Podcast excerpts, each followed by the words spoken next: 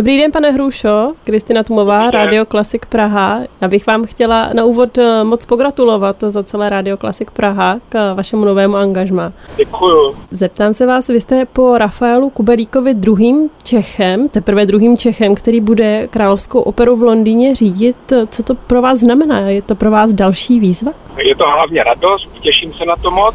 Je to hudební výzva, společenská výzva a je to splnění velkého přání v osobní rovině, protože už dlouho jsem toužil potom eh, smysluplně pracovat na místě, kde z té práce budu mít největší možnou radost a zároveň budu blízko své rodině. My žijeme částečně v Londýně, aspoň co se týká školního roku, protože tam moje děti chodí do školy už několik let a tím pádem se tady otvírá možnost nejen teda dělat nádhernou práci v takhle prestižním a navíc příjemném operním domě, protože ty lidské poměry, co tam panují, jsou moc harmonické a řekl bych na operní divadlo až neuvěřitelně pohodové.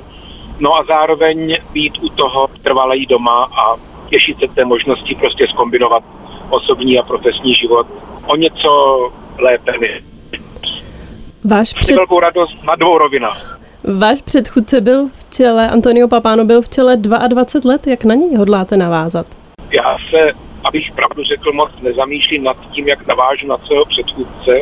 Co vím, je, že můj předchůdce byl vynikající, že tomu domu propůjčil ohromnou kvalitu, nebo díky němu ta kvalita tam setrvala a prohlubovala se, že to byl skvělý člověk, který všechny energizoval svým nadšenectvím, takže pochopitelně nic z toho nesmíme ztratit. No ale zároveň to byl umělec úplně s jiným pozadím, s jinou osobní historií, s jinou náturou, takže by nedávalo smysl, abych ho nějak napodoboval nebo se s ním nějak srovnával. Všichni konec konců mě tam zvou a mnohokrát to řekli právě jako kontrastní osobnost vůči Tonymu. Takže bych chtěl navázat již na tu energii, která v tom domě a samozřejmě stabilita, která je dána těmi úspěšnými 22 lety a bude mým velkým úkolem nic z toho nestratit a pokud možno posunout blaho toho operního domu zase o kus dál. Je tam přesto něco, co byste rád změnil? Abych pravdu řekl, celá ta záležitost, celé to jmenování proběhlo po dvou krásných hostováních s dvěma operami a ta hostování se jevila zejména když srovnáváte s jakýmkoliv jiným operním domem, kde jsem působil nebo o kterém něco vím, téměř ideální.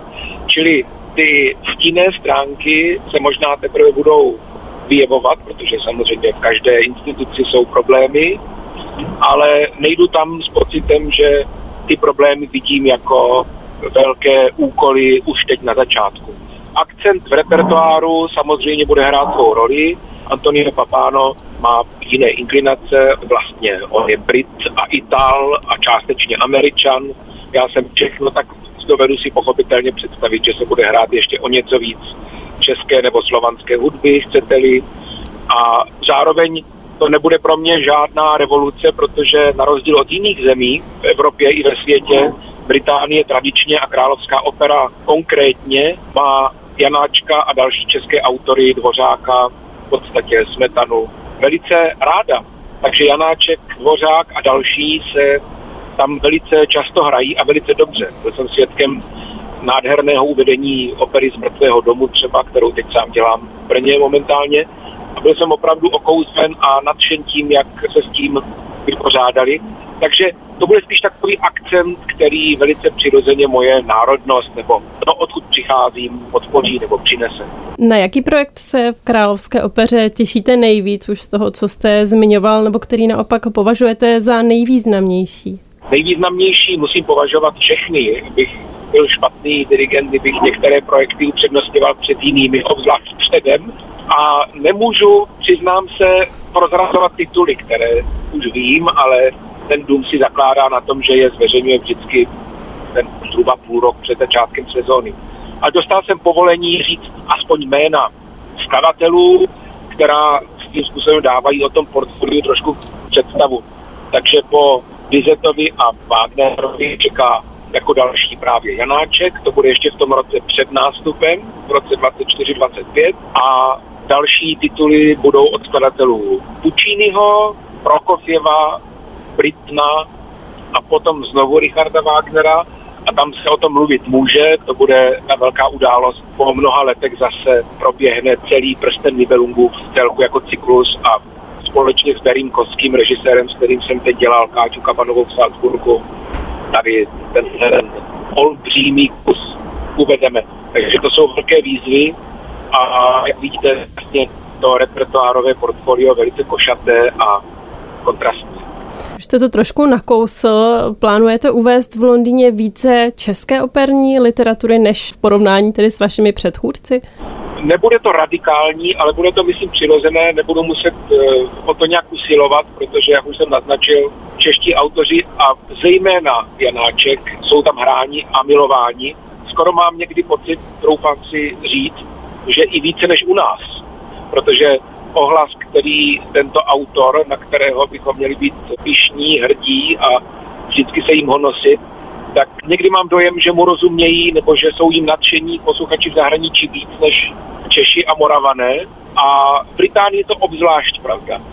Myslím si, že co se stane akorát, že tady tahle ta intenzita zájmu o české opery, že bude zpívat logicky v jedných rukou. Takže nedovedu si zkrátka představit, že bych cizím hostům nebo přicházejícím hostům svěřoval díla tohoto typu, aniž bych je sám mohl dělat. Takže osobně se na to těším, že budu mít příležitost častěji ty provádět.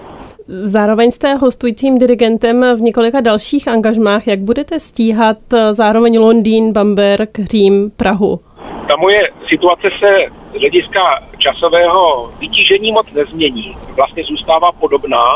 Já už jsem teď tak vytížen, že vytíženější být nemůžu, takže se to ani změnit nedá. Ale jak už jsem říkal, mění se to podstatně v tom charakteru toho pobytu. Jedna věc je být vytížen tak, že člověk jezdí po celém světě, což je ohromně zajímavé, ale po nějaké době se to v té osobní rovině stane třeba i unavným a pořád přebalovat kufry a neustále se setkávat s novými lidmi nikoho asi dlouhodobě nemůže jen těšit. Takže ten zhruba půl rok nebo necelý půl rok budu na jednom místě a soustředěně pracovat v Londýně. Víceméně místo těch mnoha hostování, která jsem teď měl v kalendáři. V Bamberku pokračují dále. Máme toho času smlouvu do roku 2026. Co bude dál, to se uvidí. A stejně tak v České filharmonii a v Římě budu pokračovat v těch smluvních závazcích, koncertech Víceméně se tak tím pádem to množství orchestrů, s kterými budu spolupracovat, spíš zmenší a zintenzivní se pravidelnost té spolupráce. Pane Hrušo, moc krát vám děkuji za rozhovor. Přeju vám hodně štěstí a hodně úspěchu ve vašem novém angažma. Děkuji vám, krásný den, děkuji za zájem a těším se na setkání s českým publikem, ať už na koncertech nebo v operním domě. Nasledanou.